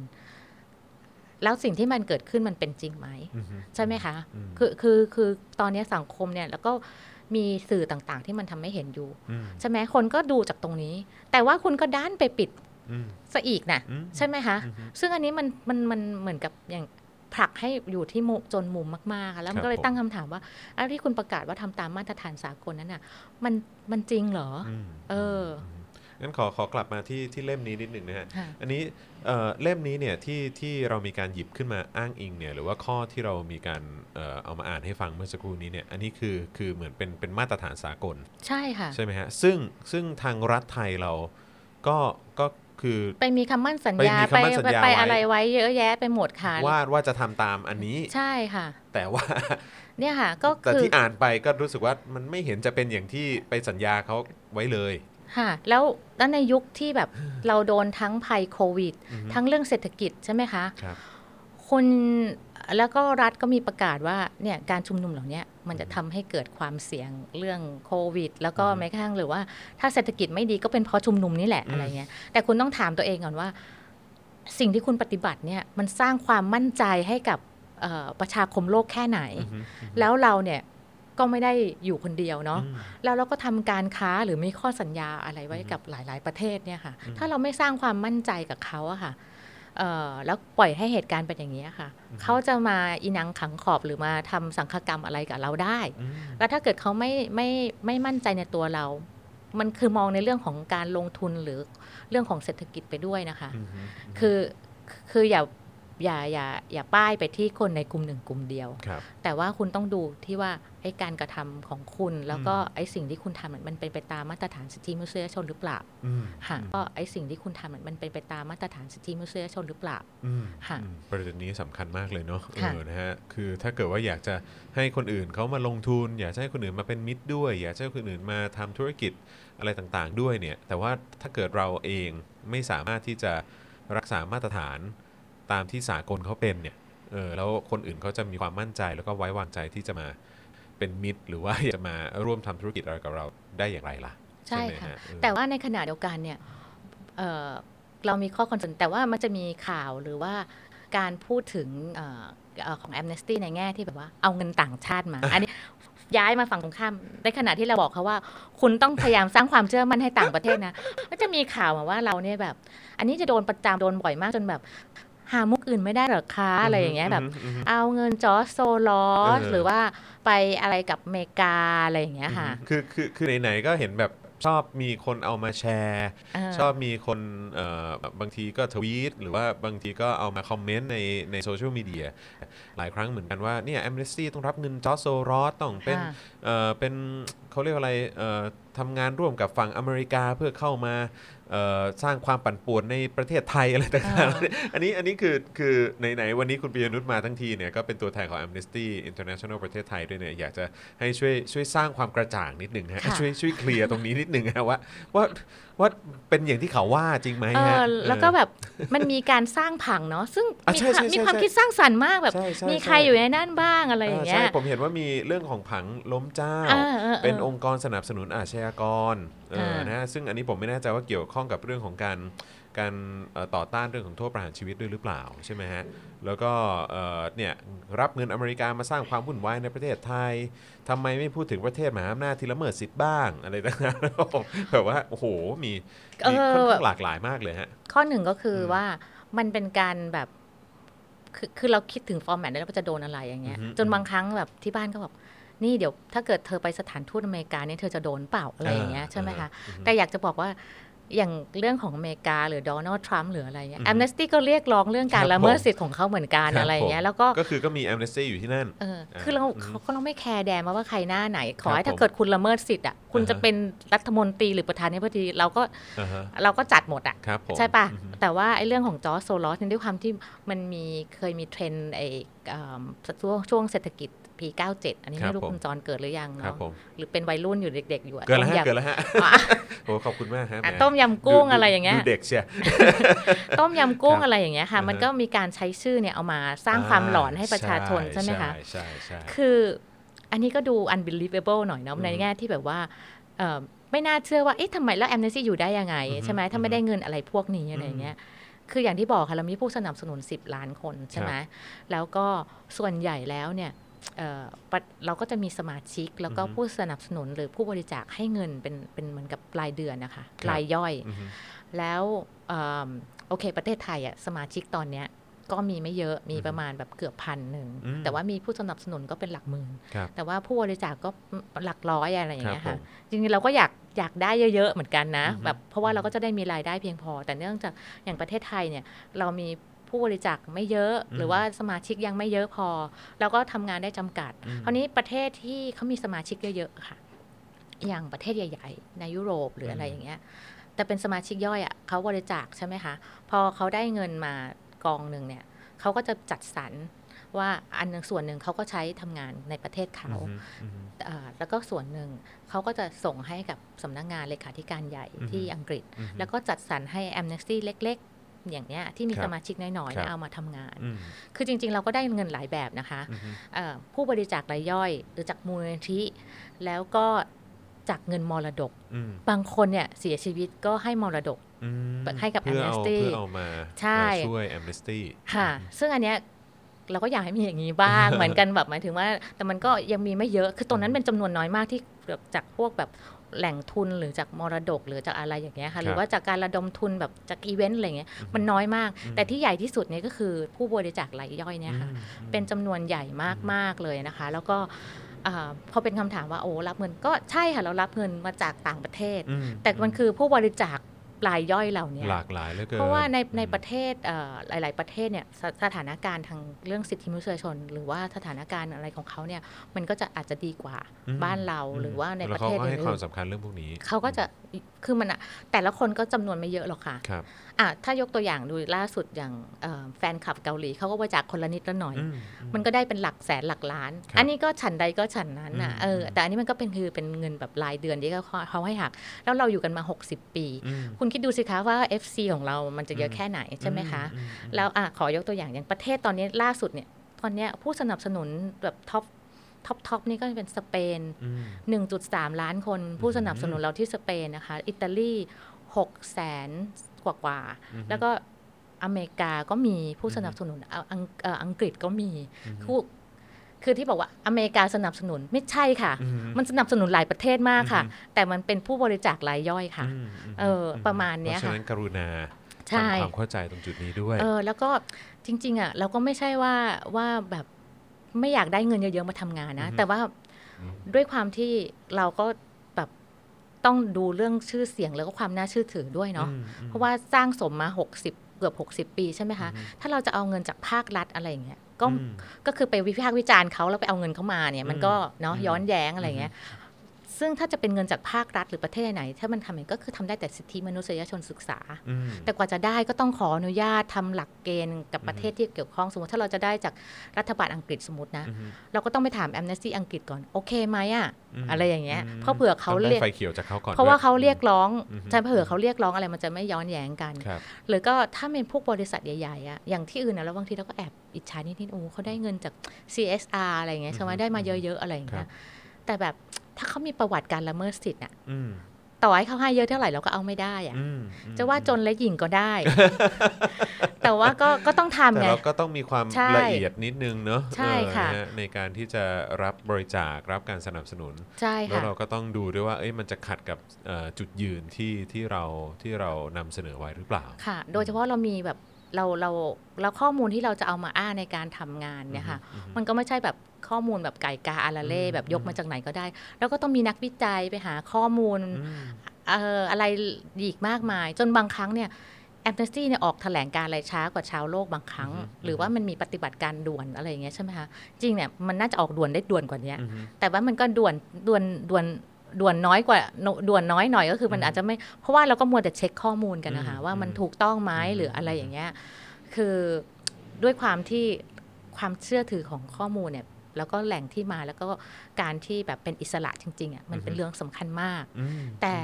เราก็ปฏิเสธไม่ได้ว่ามันมีชุดข้อมูลเหล่านี้มาครับก็ก็ไม่เป็นไรค่ะอืมเอ่อเพราะว่าถ้าถ้าถ้าคุณเอิ่มถ้าคุณสงสัยเนี่ย คุณก็กลับไปดู ที่ไอหลักการ 30 ข้อเนี่ยเพราะเรายึดตาม 30 ข้อนี้อืมค่ะอืมอืมนะฮะในฐานะที่ที่เป็นผู้อำนวยการ Amnesty ประเทศไทยนะฮะเอิ่มคิดว่าเป็นยังไงฮะกับการทำหน้าที่ของรัฐบาลเอ่อในในของของรัฐบาลเนี่ยนะฮะเกี่ยวกับเรื่องของสิทธิมนุษยชนในในยุคสมัยของของรัฐบาลประยุทธ์จันทร์โอชาฮะ เราอยากเห็นความจริงใจอะนะคะอือฮึเพราะว่าเวลาอยู่ในเวทีโลกอะค่ะอือฮึคุณก็แบบว่าให้การสนับสนุนเอ่อเรื่องเสเอ่อสิทธิมนุษยชนและภาคธุรกิจอย่างเงี้ยค่ะอืมเป็นประเทศแรก ๆ อะไรอย่างเงี้ย หรือว่าเอิ่มมันจะมีเขาเรียกว่าการประเมินสถานการณ์สิทธิ์เอิ่มระดับสากลอะนะคะที่มันมีทุก 4 ปีอะค่ะครับมันก็คือแต่ละประเทศก็ต้อง มีการรายงานว่าอืมทำอะไรไปแล้วบ้างเหมือนทำกันบ้านอะอืมอืมแล้วพอพอไปในเวทีโลกประเทศต่างๆ ก็อาจจะแบบตั้งคำถามอือฮึหรือแล้วเราก็รับคำแนะนำมาครับประเทศไทยเนี่ยก็แสดงตัวว่าทำกันบ้านมานะอืมแล้วก็พอมีประเทศอื่นๆ ท้วงติงอะไรอย่างเงี้ยค่ะ ก็ค่ะค่ะจะมาทำอะไรอย่างเงี้ยค่ะอืมอืมแต่ว่าเราได้ทำอย่างนั้นหรือเปล่าอืมหรือว่าคือเราอยากเห็นความจริงใจอะ่ะอืมอืมเออคือคุณอยากจะคุณอุตสาห์มีแบบระบบ ประกาศเป็นภาษาอังกฤษบอกมาตรฐานสากล ใช่ไหมอืมเอ่อคุณมีแบบการทำความพยายามแบบว่าทำตามพันธกรณีประเทศไทยนี่เป็นประเทศแรก ๆ ในการแบบเซ็นลงไม้ลงมืออะไรต่างๆอะ่ะแม้กระทั่งเอ่อคอนเอ่อสิทธิเกี่ยวกับเรื่องสิทธิเด็กอะค่ะครับเอิ่มอันเนี้ยอนุสัญญาว่าด้วยสิทธิเด็ก ประเทศไทยก็เป็นประเทศแรกๆแล้วก็ มีพรบคุ้มครองเด็กตั้งแต่ปี 2546 คือมันมีอะไรที่แอดวานซ์มากอะแต่คุณไม่ได้ทำตาม คือเลยล่าสุดเท่าที่ผมทราบก็คือมีเจ้าหน้าที่ไปจับเด็กนักเรียน ใช่ เออ ใช่ไหมฮะ คือ โอ้โห คุณโอ้โห มีอุตสาห์มีพรบคุ้มครองเด็ก คุณไปเป็นภาคีในอนุสัญญาว่าด้วยสิทธิเด็กอะไรต่างๆ นานา แต่สิ่งที่เกิดขึ้นกับผู้เยาว์เนี่ย มันใช่หรืออืมใช่ไหมคะอืมเพราะฉะนั้นเนี่ยขอความจริงใจอืมหน่อยอืมค่ะอืมตอนนี้มันมันดีขึ้นหรือมันแย่ลงฮะสถานการณ์สิทธิมนุษยชนในประเทศไทย คือในวันนี้ที่เราคุยกันเนี่ย วันนี้เลยฮะเราไม่รู้เลยว่าวันพรุ่งนี้จะเป็นยังไงอืมชีวิตมันวันต่อวันอืมแล้วเราต้องต้องอยู่ในสังคมแบบนี้เหรอใช่ไหมคะ เราต้องอยู่ในสังคมที่ว่า อะนึกถึงแค่เด็กคนหนึ่งครับนอกจาก จะออกไปใช้สิทธิ์ตัวเองอือฮึแล้วกูยังจะต้องมาคอยเออฉันจะต้องมาคอยดูว่าอือฮึเอะรถน้ำมันมาทางนี้ไหมหรืออะไรรถไฟฟ้าจะปิดไหมอือฮึฉันยังต้องมาโดนครู ไม่รู้จะตัดเกรดหรือว่าขู่ไล่ออกไหมอือฮึและที่สำคัญพ่อแม่ฉันจะตัดค่าขนมไหมอืมหรือพ่อแม่จะห้ามไปไหม หรือแม้กระทั่งไล่ออกจากบ้านก็มีนะฮะเอออะโอเค ถ้าฉันโดนทั้งหมด แล้วถ้าเกิดฉันจะใช้โทรศัพท์ฉันในการคุยกับเพื่อนอืมฉันยังคุยไม่ได้เลยอืม พอคุณจรถามว่าสถานการณ์เป็นยังไง คือมันจนมุมทุกอย่างอะอืมแต่ว่าความเรืองรองมันก็มีนะอือฮึก็คือคนคนที่จะใช้สิทธิ์เขาก็ไม่ได้ย่อท้ออะครับเอออือฮึเอมมันก็เหมือนแบบ ถ้าฟังดูก็ดูเหมือนจะแบบบอกยุคมากนะมันก็เหมือนเสียงหิ่งห้อยอะอือฮึหิ่งห้อยแบบเล็กๆเล็กๆเล็กๆรวมกันเยอะๆอะค่ะอืมแต่ยุคนี้มันก็ไม่ใช่หิ่งห้อยแล้วมันก็อือฮึจะเป็นไฟฉายโทรศัพท์อะนะคะอืมเออคือเขาก็ใช้ในสิ่งที่เขาได้อะครับแต่เพียงแต่ว่าโอ้โห เราไม่รู้เลยว่าวันพรุ่งนี้จะเป็นยังไงอืมอืมแล้วก็เอิ่มวันวันที่พอดแคสต์นี่ออกอากาศมันอาจจะไม่กี่วันหลังจากที่เราคุยกันเนี่ยใช่ไหมคะแต่ว่าสถานการณ์มันอาจจะไปแล้วอืมยังไงก็ได้อือฮึเออเราไม่ควรจะยืนอยู่ใน ในในในแผ่นไม้เวลาข้ามสะพานอะอือฮึเราไม่รู้ว่าเราจะตกหรือเปล่าอืมตอนนี้เราเป็นอย่างนั้นกันอยู่อืมแต่ว่าถ้าเกิดอีกฝ่ายหนึ่งหรือว่าทั้งสองฝ่ายแบบ ยื่นมือมาแล้วก็คุยกัน หรือว่าปรึกษากันว่าเราจะเดินข้ามด้วยกันอย่างนี้ยยังไงอือฮึไม่จำไม่จำเป็นต้องจับมือหรือรักกันขนาดนั้น หรือเห็นด้วยกันอะแต่ว่าคุณควรเปิดพื้นที่เจรจาอืมมากกว่ามากมากกว่าปฏิบัติ หมายถึงว่าเอ่อ ลดทอนพื้นที่ของอีกฝ่ายหนึ่งแบบนี้ ในแต่ละสังคมหรือแต่ละประเทศควรจะให้ความสำคัญกับเรื่องของสิทธิมนุษยชนฮะเป็นเป็นแบบเบสิกพื้นฐาน เพราะว่าคือผมก็เห็นหลาย ๆ คนก็คือก็มีมีคนในโซเชียลมีเดียจำนวนเยอะเนอะเออที่บางทีก็มาเม้นว่าเอ้ยแบบทำไมต้องไปให้สิทธิ์อะไรมันมากนักเออจำกัดมันซะแล้วก็แบบว่าเออแบบจับเข้าคุกซะแล้วก็แบบเออแบบ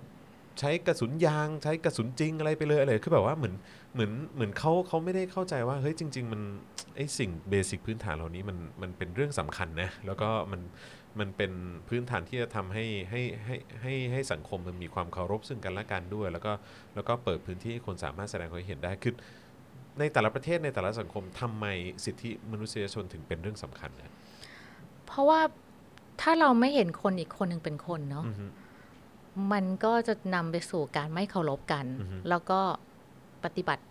ไม่ไม่ไม่ไม่เคารพแล้วก็ปฏิบัติต่อกันยังไงก็ได้ หรือว่าละเมิดสิทธิ์ต่อกันหรือว่าอือฮึใช้เอิ่มให้สิทธิพิเศษหรืออำนาจ หรือว่าผลประโยชน์อือฮึให้อีกกลุ่มหนึ่งอะหรือว่าฝ่ายเดียวอะไรอย่างเงี้ยครัค่ะบเอิ่มโอเค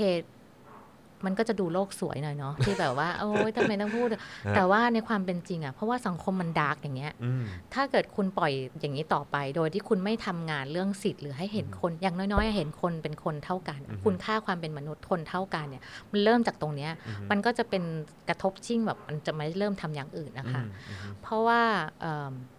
คุณโอเค คุณอาจจะบอกว่าตอนนี้มันเร็วมากอือฮึเด็กๆก้าวไปเร็วมากอืมอืมอ่า คุณอาจจะตามเด็ก ๆ ไม่ทันอือฮึใช่ไหมคะ ดิฉันก็เคยด่าตัวเองว่า โอ้ตายละตามเด็ก ๆ ไม่ทัน ฉันแก่ไปหรือเปล่าเนี่ยอะไรอย่างเงี้ย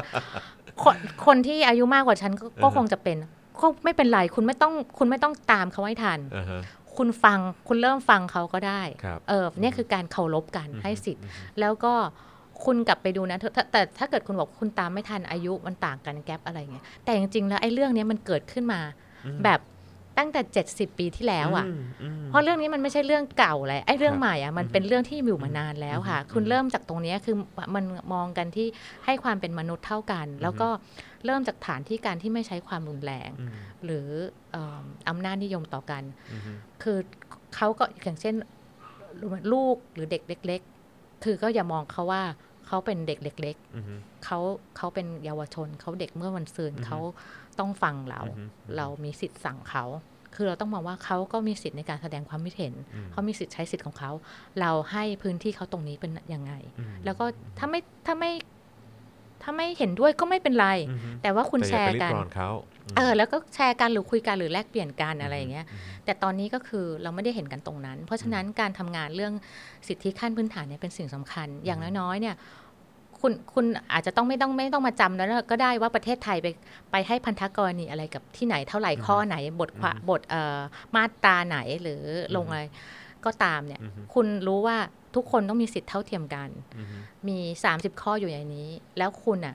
โอเคไหมถ้าเกิดคนอื่นมาละเมิดคุณ คุณก็ไม่โอเค เพราะฉะนั้นคุณก็อย่าไปละเมิดคนอื่นอืมและว่า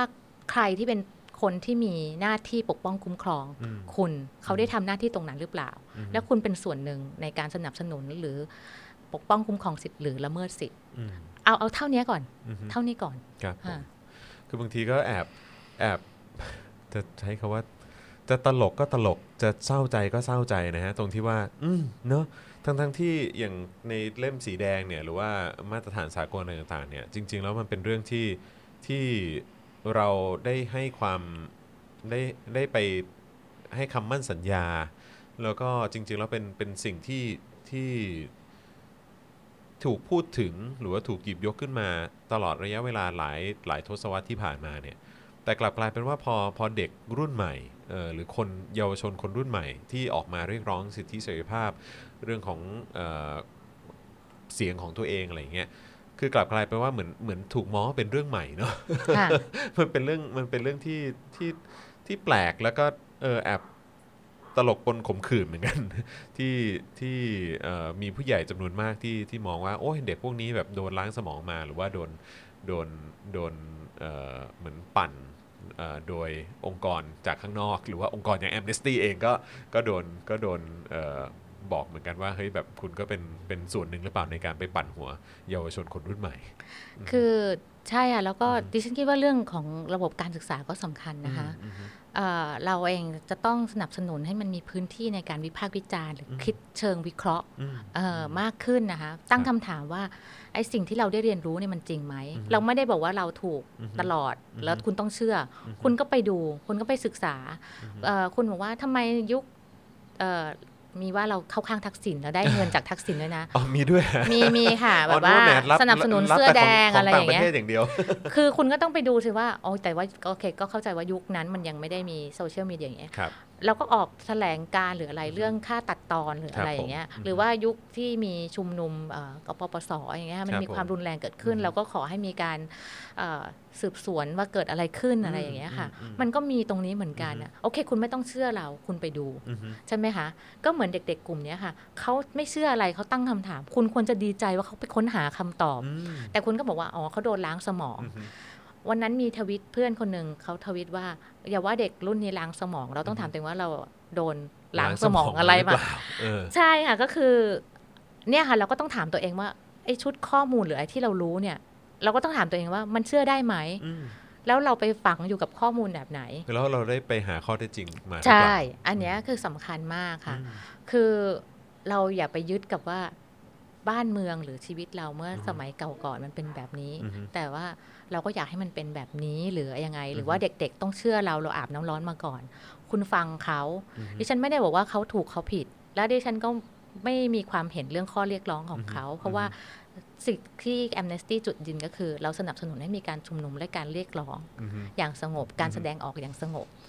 คุณต่อแต่ถ้าถ้ามีกลุ่มที่สนับสนุนรัฐบาลออกมาเรียกร้องอือฮึเราก็อยากให้มีการเอื้ออำนวยจากรัฐเหมือนกันอืมใช่ไหมคะอือฮึคนทุกคนมีสิทธิ์ เพราะฉะนั้นเนี่ยเอ่อ สิ่งเนี้ยสำคัญ แล้วก็คนทุกคนมีสิทธิ์ที่จะหาข้อมูลอือฮึคนที่ทุกคนมีสิทธิ์ที่จะรับสื่อข่าวสารอือฮึอ่าเพราะฉะนั้นเขาก็ควรที่จะทำตรงนั้นอือฮึแต่เนี่ยค่ะด้วยบรรยากาศทางทางทางการเมืองในแต่ละประเทศหรือทั่วโลกมันเป็นแบบเนี้ยนะคะ บางครั้งเนี่ยมันก็มีข้อจำกัดที่เราอาจจะทำอะไรในประเทศเราลำบากอือฮึหรือว่าบางประเทศทำลำบาก อันนี้เรื่องหนึ่งที่ Amnesty ทำก็คือแบบทำงานรณรงค์ เพื่อเคสต่าง ๆ ทั่วโลกอย่างที่เราบอกว่าเราเริ่มจากการเขียนโปสการ์ดใช่ไหมคะเมื่อ 60 ปีที่แล้ว เราก็ยังมีชื่องานรณรงค์นี้อยู่เรื่องว่า Write for Rights อืมเขียนเปลี่ยนโลกหรือการอืมใช้สิทธิ์เนี่ยค่ะอือฮึแต่ตอนสมัยนี้คือเขียนในที่นี้หมายถึงว่าอาจจะลงชื่อหรือทวิตหรือ action อะไรเงี้ยเพราะว่ามันก็มีเคสคล้ายๆ กับประเทศเราอะค่ะ เกิดขึ้นเช่นเออตอนนี้เรารณรงค์ช่วยเคสอยู่สามเคสอย่างครับที่ตุรกีเนี่ยค่ะอือฮึมีกลุ่มนักศึกษาเอ่อ ที่ลุกขึ้นมาเรียกร้องอือฮึหรือชุมนุมอือฮึเรื่องความหลากหลายทางเพศครับแต่โดนคุกคามอ๋อเอ้คุณคุ้นๆไหมเออเหมือนกันครับผมใช่ไหมหรือว่าก็มีสื่อผู้อืมสื่อข่าวอ่าที่อยู่ในแอลจีเรียอือฮึพยายามทำข่าวเรื่องการชุมนุมอืมแต่โดนคุกคามอืมโดนจับอืมอย่างเงี้ย คุณคุณไหมคุ้นมากครับเออแต่ว่าเออหรือว่าที่เอ่อตะวันออกกลางอืมมีเอ่อผู้หญิงคนหนึ่งเขาลุกขึ้นมาเรียกร้องว่า แค่ผู้หญิงได้ใช้สิทธิ์ของเขาในการขับรถในการอะไรอย่างเงี้ยค่ะอืมเอ่อเขาเขาควรจะได้ทำแต่ว่าเขาก็โดนจำคุกอย่างเงี้ยอืมมันควรเหรออืมคือแต่ว่าในในพื้นที่ประเทศของเขาเขาเรียกร้องอันนี้ไม่ได้ เพราะว่าอืมเนี่ยขณะนี้ก็โดนคุกคามครับผมเราสามารถเป็นส่วนหนึ่งใช้สิทธิ์ของเราลงชื่อช่วยเขาได้บ้างอืมฉันใดฉันนั้นตอนนี้ประเทศไทยเกิดอะไรขึ้นอืมประเทศอื่นก็ให้ความสนใจเหมือนกัน แล้วก็จะดูว่าอย่างฮ่องกงก็เห็นไหมคะเอ้ยมีอะไรที่ เราสนับสนุนหรือช่วยส่งเสียงเรื่องสิทธิ์นี้ได้บ้าง คืออย่างที่บอกค่ะ เราเป็นประชากรโลกอะอืมเราอยากใช้สิทธิ์ของเรา แล้วก็ช่วยกันสนับสนุนร่วมกันใช้สิทธิ์เอ่อให้คนอื่นได้ใช้สิทธิ์ของเขาเหมือนกัน ในพื้นที่ที่เขาทำทำไม่ได้เราทำอะไรได้เล็ก ๆ น้อยๆค่ะอืมอย่างอ่า right for right อันเนี้ยค่ะ ก็ทุกปีเนี่ย Amnesty ก็จะขับเคลื่อนพร้อมกัน แล้วก็ได้ action ต่างๆ มีเคสแบบสำคัญสำคัญแบบ 20 เคสนะคะอือฮึหรือ 10 เคสเลือกมา แล้วก็เราก็เลือกมา 3 เคสในเมืองไทยอืมซึ่งปรากฏว่าปีที่แล้วเนี่ยมีตั้งของประเทศไทยได้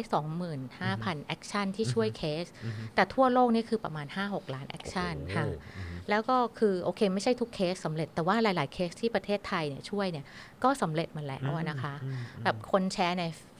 โพสต์ Facebook เกี่ยวกับการคอร์รัปชันของรัฐบาลโดนจับอืมที่อ่าประเทศชาร์ตอย่างเงี้ยเขาก็ได้เขาก็ได้รับการปล่อยตัวอืมหรือนักศึกษาที่พม่าเรียกร้องพรบให้ปฏิรูปการศึกษาอืมโดนจับอืมเราก็เป็นเคสหนึ่งที่ a อ n น s t y ไทยเลือกมาเงี้ย เขาก็ออกมาจากการโดนจับแล้วอะไรเงี้ย คืออะไรอย่างเงี้ยเป็นสิ่งที่เราสามารถทำและก็ช่วยได้ คือจะบอกว่ามันก็ไม่ใช่ประเทศไทยที่เกิดความกดดันเรื่องสิทธิ์มันมีทั่วโลกอะค่ะแต่ว่าเราก็ไม่ควรที่จะนิ่งนิ่งเฉยต่อกันอืมครับผมนะฮะก็แหม พอพอได้ยินว่าทาง Amnesty ประเทศไทยนะฮะเอ่อ Am- Amnesty International ประเทศไทยเนี่ยแบบมีเอ่อสมาชิกเท่าไหร่นะฮะตอนนี้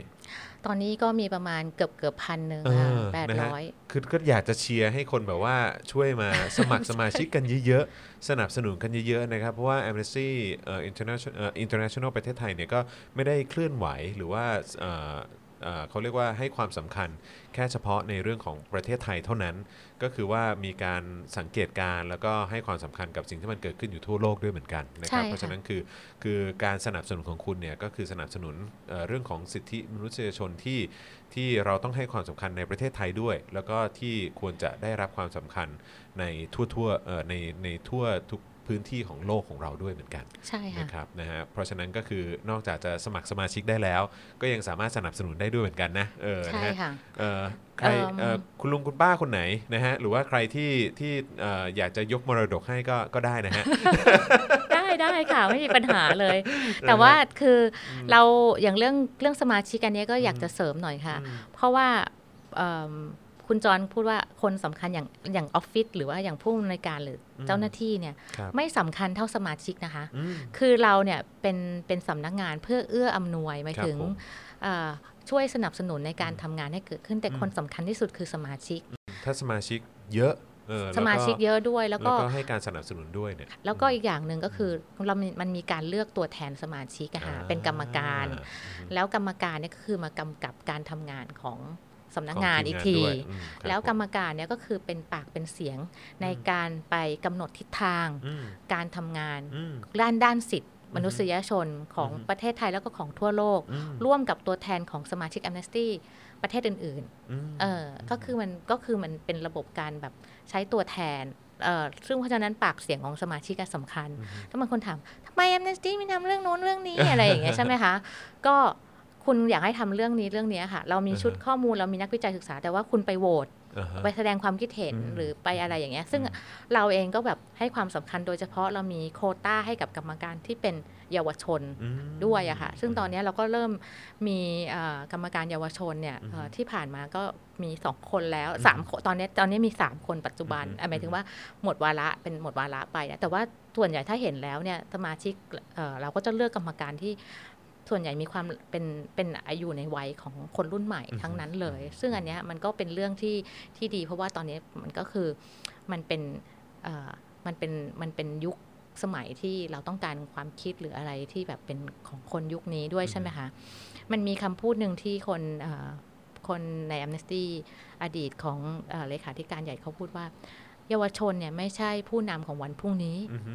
แต่เป็นผู้นำของวันนี้อืมเพราะฉะนั้นเรื่องนี้เราก็ให้ความสำคัญมากอืมค่ะอืมแต่ว่าไม่ใช่ว่าคนอายุมาก ๆ หรือ Gen X อือฮึ Baby Boom จะสมัครไม่ได้ค่ะอือฮึอันนี้ก็มาเลยอันนี้ก็เป็นกำลังสำคัญ แล้วถ้าเกิดคุณตั้งคำถามอือฮึเอ่อว่าเราเป็นใครอะไรคุณลองสมัครสมาชิกดูอืมนะก็คะจะได้แล้วคุณจะได้รู้ แล้วข้อมูลเราก็จะส่งไปให้ถึงบ้านเลยค่ะอ่าฮะแลนดิ้งเรามี printing ด้วยอ่าฮะหรือว่าเราอยากจะเราอาจจะส่งให้ทางอือฮึเราพยายามจะสมัคร อ่า account amnesty line อยู่นะคะอืมแต่ก็ยังมีความพยายามอยู่อืมก็ยังไม่ได้สำเร็จ แต่ก็อยากพยายามต่อไป เราก็อยากจะส่งไลน์ให้คุณด้วยหรืออะไรคือทุกคนมีความสำคัญนะคะอืมอืมนะฮะเพราะฉะนั้นก็อยากจะขับเคลื่อนนะฮะเอ่อให้สังคมมันดีขึ้นนะฮะในในทางที่คุณอยากจะเห็นเนี่ยเออก็ก็นอกจากจะขับเคลื่อนอยู่ในพื้นที่ของคุณแล้วเนี่ยก็ยังมาสนับสนุนทาง Amnesty ได้ด้วยเหมือนกันค่ะนะครับผมนะฮะอะโอเคนะครับ วันนี้ก็รู้สึกเราเอ่อ มีโอกาสได้พูดคุยกันมาในหลากหลายประเด็น แล้วผมก็รู้สึกว่าเออในในส่วนผมเนี่ยที่ที่เห็นเขาชอบหยิบยกขึ้นมาว่าแบบเอ่อ Amnesty เป็น ถูกปลุกปั่นมาหรืออะไรยังไงหรือเปล่าวันนี้ก็ค่อนข้างเคลียร์นะฮะเออเราเราได้ทำความรู้จัก Amnesty International มากยิ่งขึ้นนะครับแล้วก็ทำให้ได้รู้ว่าการทำงานของ Amnesty International ประเทศไทยเนี่ยเป็นอย่างไรด้วยนะครับผมนะวันนี้ขอบคุณคุณปียนุชมากๆเลยนะฮะที่มาร่วมพูดคุยกันนะครับแล้วก็หวังว่าเราจะมีโอกาสได้มาร่วมพูดคุยกันอีก แล้วก็มาอัปเดตสถานการณ์สิทธิมนุษยชนในทั้งประเทศไทยแล้วก็ทั่วโลกอีกนะครับผมวันนี้ขอบคุณมากนะครัค่ะบขอบคุณค่ะ สวัสดีครับ Left Side Right สิทธิ์ Presented by Amnesty International ประเทศไทย